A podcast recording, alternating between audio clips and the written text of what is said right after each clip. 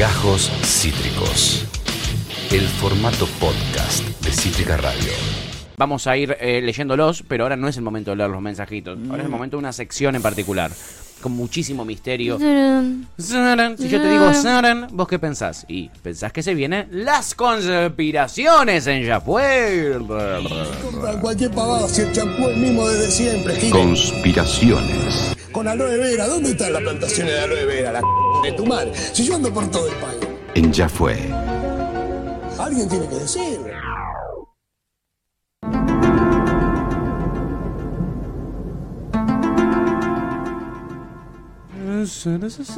Alguien tiene que decirlo. Alguien lo tenía que decir. Alguien lo tenía que decir. ¿Dónde están las plantaciones de aloe vera? Bueno, es probable que estén en el área 51, chiquis. Es muy probable, muy probable. Pues nadie vio una plantación de aloe vera si todo tiene aloe vera. Na- nunca nadie. Nunca nadie vio una plantación de nadie aloe vio vera. nada. No. Nadie lo vio. No. Y eso es por algo. Sí. Por algo es porque algo Sí. nos están queriendo ocultar. Claro. Claramente. algo Por nos están queriendo supuesto. ocultar. ¿Qué nos están queriendo ocultar? Ah, ¿qué?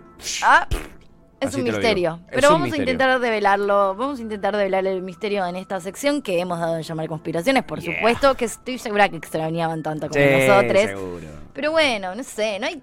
No sé. A veces no hay tiempo, No, chicos. no, no. Somos periodistas serios, no podemos dedicarnos a la gilada siempre. A usted le gusta mucho la gilada, giladita, no, es por ahí a veces. igual vamos a improvisar, como siempre. Esto es periodismo de improvisación, como siempre. Sí. Tenemos algunos datos confirmados y otros no Y confirmados. otros no confirmados. que no los tengamos confirmados no quiere decir que no los vayamos a dar al aire. Y sobre todo tenemos wiki abierta. Sobre todo tenemos Wikipedia, tenemos Sí. Google, o Sí. sea que todo se puede solucionar. Si estamos puede. tirando un dato erróneo, ustedes nos dicen, che, eso es mentira, bueno, lo chequeamos en vivo. No hay ningún problema. ¿eh? Exacto. Si no les gusta nuestra información, tenemos otra. Tenemos otra. sí. Pero vamos a tratar de encontrar una respuesta a qué es este misterioso lugar eh, que inspira tantas teorías conspiranoicas, amiga. Exactamente. ¿Y por qué también, no? Vamos a tratar Claro. de entender por qué eh, alberga estas teorías conspiranoicas, que la primera, y se sabe, es Sí. que el Área 51 lo que hace en realidad es un lugar secreto donde se investigan a los extraterrestres. Yeah. Eso ¿no? es lo que se dice. Eso es lo que se dice. Vamos a ver por qué se dice esto, cuáles son eh, los argumentos por los cuales se cree que este espacio, conocido como Área 51, alberga extraterrestres. Claro.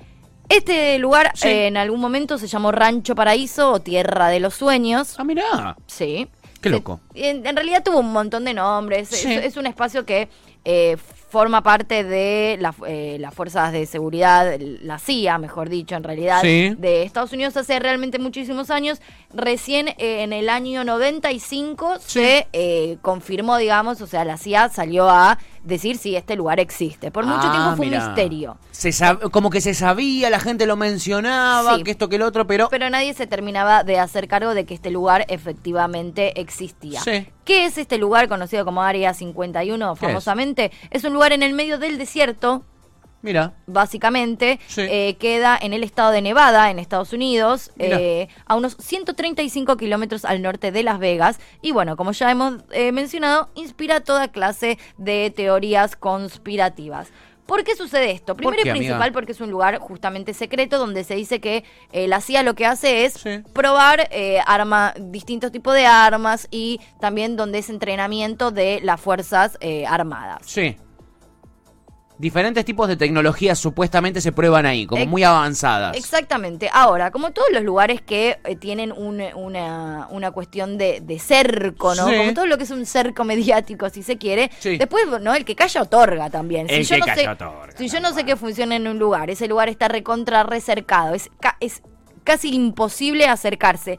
La- las personas de seguridad tienen autorización para que si alguien se acerca, matarte. Cagarlo a tiro, claro. O sea, están autorizados a matarte si te acercas. Y bueno, ¿qué voy a pensar? y algo estás escondiendo ahí, ¿Estás probando una computadora? No, una compu no tenés ahí. ¿Entendés? No, no, no estás que- probando la nueva Intel No. 12. No, Exactamente. No, estás Bueno. en una jodida ahí. Aparte es difícil de ocultar, porque en una existe el Google Earth, eh, y el Google Maps, y es un territorio de 12.000 kilómetros cuadrados esta, esta, esta base militar. Es, es gigante. Es gigante. Es gigante. Hay, mu- digamos, hay muchas teorías. Nosotros vamos a, a meternos puntualmente Sí. en la de los extraterrestres, pero Sí. también, por ejemplo, otra de las teorías es que ahí es donde se filmó la llegada del hombre a la luna. Exacto, exactamente. Eso también se dice. Exacto. Ya hemos hablado de esta teoría de conspiración de la llegada del hombre a la luna, si el hombre llegó o no llegó a la luna. Fue nuestra primera conspiración del año pasado. Exactamente. Bueno, eh, parte de lo que, los que creen que no sucedió esto, se dice que además de que fue Stanley Kubrick, el director Sí. de esa película, digamos, Sí. eh, se filmó exactamente aquí en el área 51. Entonces, es muy poco lo que se sabe sobre esta zona en el año noven- antes del año 95. Se sabía muy poco y antes incluso del 2013 se sabía Sí. muy poco también. Sí. En ese año, o sea, en el 2013, el gobierno de Estados Unidos decidió desclasificar unos documentos en los que por fin confirmaba Sí. con documentos eh, oficiales que el Área 51 sí existía. Ajá. Recién ahí se confirmó, digamos, la existencia de este espacio y que se utilizaba como campo de prueba y de entrenamiento de la Fuerza Aérea. Lo que dicen ahí es que sobrevuelan muchos aviones. Esto es importante porque esto también es lo que... eh, tiene que ver con la con esta teoría de los extraterrestres. ¿no? Claro. Dicen que ahí sobrevuelan muchos aviones de las fuerzas aéreas de tecnologías muy avanzadas que se ven de man- o sea que pasan de manera muy rápida, como a- al doble el doble de alto y el doble de rápido que un avión normal de la Fuerza Aérea. Entonces, eso también se ha confundido más de una vez con avistaje de ovnis. Ovnis, exactamente, amiga. Entonces, eso también es algo bastante confuso. Su nombre, o sea, Área 51, se debe simplemente a que fue construida en un terreno dema- eh, demarcado por una comisión de energía atómica en una zona desde donde se realizaban pruebas nucleares. Apa. Esta zona fue creada a mediados de la década de los 50. Ah, Por es eso también, claro, desde este momento que hay, que hay teorías y hay comentarios sobre que existe este espacio, como bien mencionábamos recién, oficialmente se declara recién en el 2013. Bien. Se Bien. creó el calor de la Guerra Fría, digámoslo, ¿no? exactamente, exactamente. Y como un laboratorio, como bien dijimos antes, donde la Fuerza Aérea probó varias de las armas para un posible enfrentamiento con los rusos. Claro, se estaba picando ahí. Era la batalla tecnológica, ¿no? Exactamente. La carrera que se le decía. Exactamente. Ahí es donde se pusieron a prueba un montón de aviones Sí. y de aeronaves que luego fueron muy conocidas en lo que es todo este universo eh, de Fuerza Aérea de Estados Unidos, que vemos, por ejemplo, muchos de estos aviones en eh, un capítulo de Los Simpsons. Sí, En el que van ellos- exactamente. a un lugar que vendría a ser el área 51. que se Exactamente, mandan ellos ahí. Que abren un galpón de repente en una y una estas naves locas y, y este tipo de cosas. Exacto, donde una vez más eh, Bob Patiño intenta dominar el mundo. Es, efectivamente. Con muy poco éxito, Sí, digámoslo. sí, sí, Entonces, sí. Los encar- las pocas personas que trabajan dentro de este espacio, en realidad no son tan pocas, pero son muy pocas las que tienen acceso a determinados lugares. Claro. Es una zona restringida incluso para los propios trabajadores y el nivel de secretismo que se Sí. maneja alrededor del área 51 es Sí. absolutamente enorme. Digo, Sí. hay muy poca gente que, que sabe qué es lo que sucede ahí. ¿Puedo aportar un datito Por acá? Porque hoy, hoy, como verán, vamos a hablar de los datos ciertos sobre esta fuente de tantas conspiraciones. Otros días vamos a ir por conspiraciones en particulares. Acá les, vamos a- le estamos contando la data que sí se sabe Exacto. del Área 51. Exacto. Eh, eh, mucha gente que labura ahí nunca pudo decir que laburó ahí hasta después de terminar determinados proyectos, ¿no? Exactamente. Hay, a ver, hay un montón de información. Nosotros vamos a tratar de hacerla corta. Si quieren, otro día, si queda mucha data Hacemos fuera, las hacemos- conspiraciones en particular. O hacemos parte B, Sí, si se quiere, hacemos segunda parte. Ahora vamos a ir un poco rápido. ¿Cómo surge este mito? Sí. Bien, primero y principal porque, como decíamos, el ambiente críptico que rodea el Área 51, que obviamente habilita, tipo, es un Y sí. escenario perfecto para cualquier clase de teoría conspiranoica. Olvídate. De vuelta, y como bien dije antes, los aviones que se probaban ahí volaban tres veces más alto que un avión comercial y a, la- y a velocidad supersónica. De hecho, podía cruzar Estados Unidos de costa a costa en solo 70 minutos.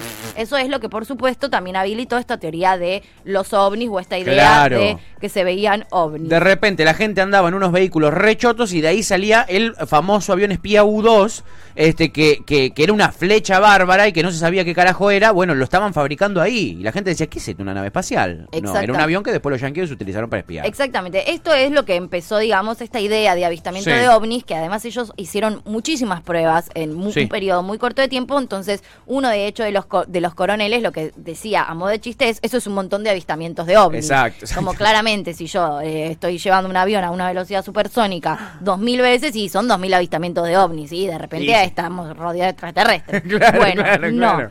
En 1994 un informe de las Fuerzas Armadas concluyó que en realidad eh, un, un artefacto que se había encontrado en un momento que generó un montón de especulaciones, los restos de un extraño artefacto, pero un eh, fue también lo que generó que esto era parte de un ovni. En 1994 el informe de las Fuerzas eh, Armadas concluye que en realidad se trataba de un micrófono que se elevaba con un globo Sí. relacionado con un proyecto secreto que buscaba detectar pruebas nucleares soviéticas. Todo esto tiene que ver con esta guerra, Sí, ¿no? la Guerra Fría. Está todo marcado la historia del Área 51 con la Guerra Fría, chiquis. Bien, obviamente eh, los teóricos de la conspiración seguían diciendo que esto, de- este artefacto extraño se trataba de una parte de una nave alienígena que por supuesto fue a parar al área 51 donde iba a ser investigado y después se iba a guardar eh, esta información. Sí. Bien, ¿Qué, ¿y los extraterrestres? ¿Qué tienen, o sea, carajo que tienen que ver? Porque hasta acá OVNI, qué sé yo, bueno... milico, mucho milico y mucho yanqui tenemos hasta acá. Como en todos lados. Sí. Bien, ¿qué pasa con los extraterrestres? Nadie tiene una evidencia certera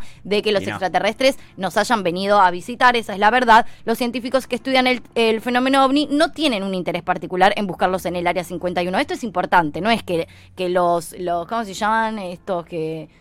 Existe un nombre para los que estudian todo este... Sí, lo que los ufólogos. los ufólogos, parece increíble, pero Sí, existe. existen, Bien, existen. los ufólogos no tienen ningún interés particular en el área 51, ni creen tanto sobre No. estas teorías.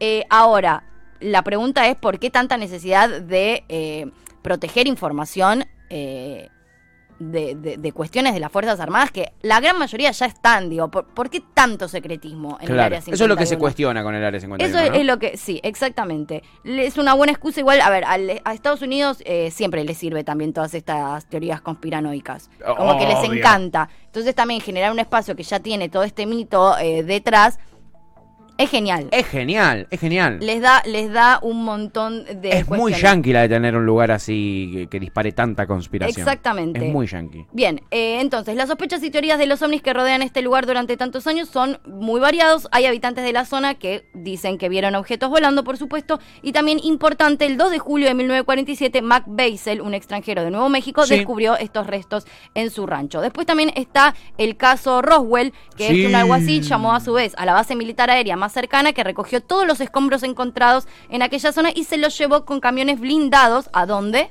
Al Área 51, Exactamente. Colucho, por, por Entonces supuesto. también eso fue una de las cosas Y- que empezó a suceder. Y después esto que vos decías, un montón de personas que eh, habían trabajado eh, ahí, luego de cuando ya por supuesto no trabajaban más, empezaron a decir que ellos vieron videos de, por ejemplo, eh, una, una autopsia eh, a un extraterrestre. Claro, Que exactamente. vieron fotos sobre autopsias extraterrestres. Esto nunca se pudo comprobar. Nunca se puede comprobar. Porque Es- es, la palabra de la persona contra.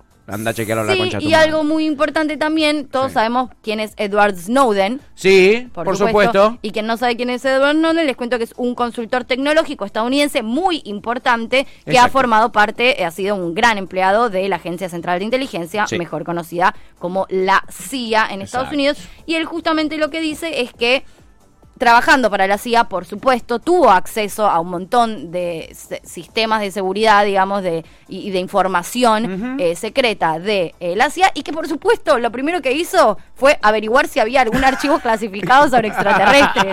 Claro. Como que le parecía obvio, y dice, la verdad, no hay nada, chiques. Claro, Como por no lo menos nada. yo no encontré nada y realmente tenía acceso a estos archivos Y sí. clasificados. Lo busqué porque me interesaba Y sí. mucho esta idea.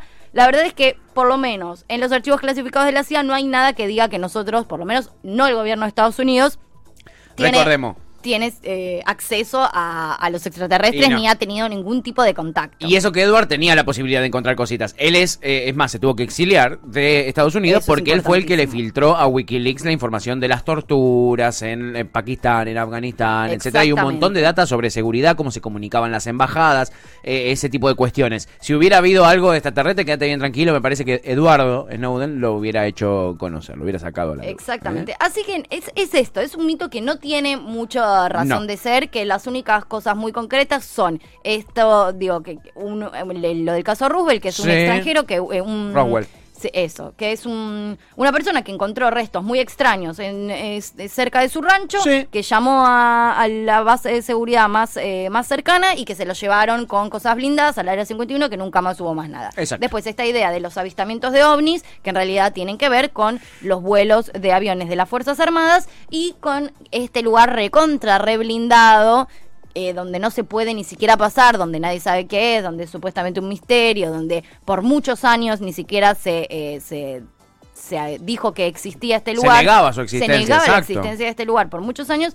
Entonces todo esto es muy perfecto para generar esta idea de Tal mitos cual. de extraterrestres que todos queremos creer que existen Tal cual. y que tanto nos gusta. Tal cual. Ahora, ¿Qué hay desierto? Nada hay desierto. Nada hay desierto. ¿Eh? creer o reventar. Creer o reventar, eh, sí hay testimonios, eh, hay testimonios como el de T.D. Burns, que era un tipo que laburó ahí, que era un piloto, pero que, por ejemplo, él no le podía decir a su familia que él era piloto y que trabajaba ahí. La familia pensaba que él era un vendedor, ¿no? Eh, Vendedor de televisores. Exacto. Y el tipo eh, manejaba probando las nuevas naves que se fabricaban en el Área 51, lo contó después en un documental de National Geographic. Busquen, hay muchos documentales sobre estos temas con ex empleados del Área 51 donde cuentan eso. Yo trabajé ahí durante 18 años, durante 18 años a mi familia le tuve que decir que yo era vendedor de televisores y no vendía televisores. Exacto. Era piloto de aviones. Bueno, y uno de los que los inició es justamente Bob Lazar o Robert Lazar, Sí. que también lo que dice es que lo- le dijo a los medios que había trabajado en una zona del Área 51 y que fue el que vio las fotos de la autopsia alienígena. Exacto, son trascendidos y son la palabra de uno contra la imposibilidad de chequear. Exacto, afirmó que el gobierno usaba la base para examinar naves extraterrestres. Andás a ver. Por supuesto, su testimonio fue absolutamente desacreditado. Pero por supuesto, Lucho, y por inmediatamente. supuesto que él no presentó pruebas. No, más Ahora, vale. el que quiere creer, Que crea. lo, claro. Exacto. Que quiera, que, quiera- si quieren venir que vengan, le presentaremos batalla. Nada, Es todos estos lugares así. que generan espacios eh, muy dignos para conspirar me parecen una cosa absolutamente hermosa, absolutamente brillante.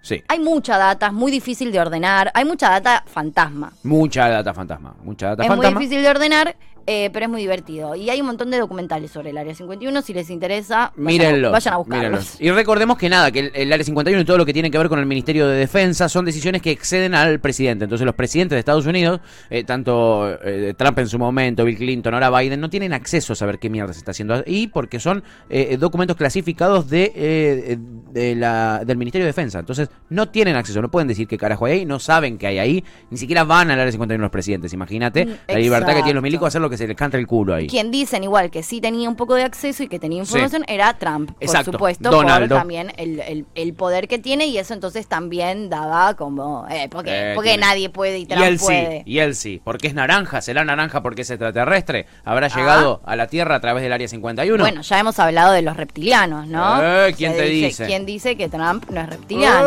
¡Ey! mirá, la, mirá la conspiración que te dejamos picando para cerrar el, la info de la, del Área 51 que trajimos en el día de hoy. Tuta, impresionante, amiga, ¿eh? Impresionante, la verdad la rompiste toda. ¿Qué querés que te diga? Mm, mm, Casi que ni puedo aportar nada a los tuyos. ¿Qué querés que te diga?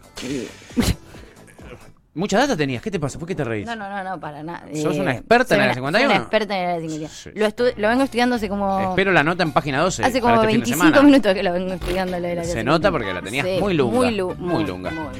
12.05, vamos a clavarnos un temuki. Se viene una entrevista en el día de hoy, por supuesto, con cosas más terrenales. Por supuesto que sí. Che. Espero que te dejan volando también. Sí. Ojo, eh, también. Ey. ¡Ey!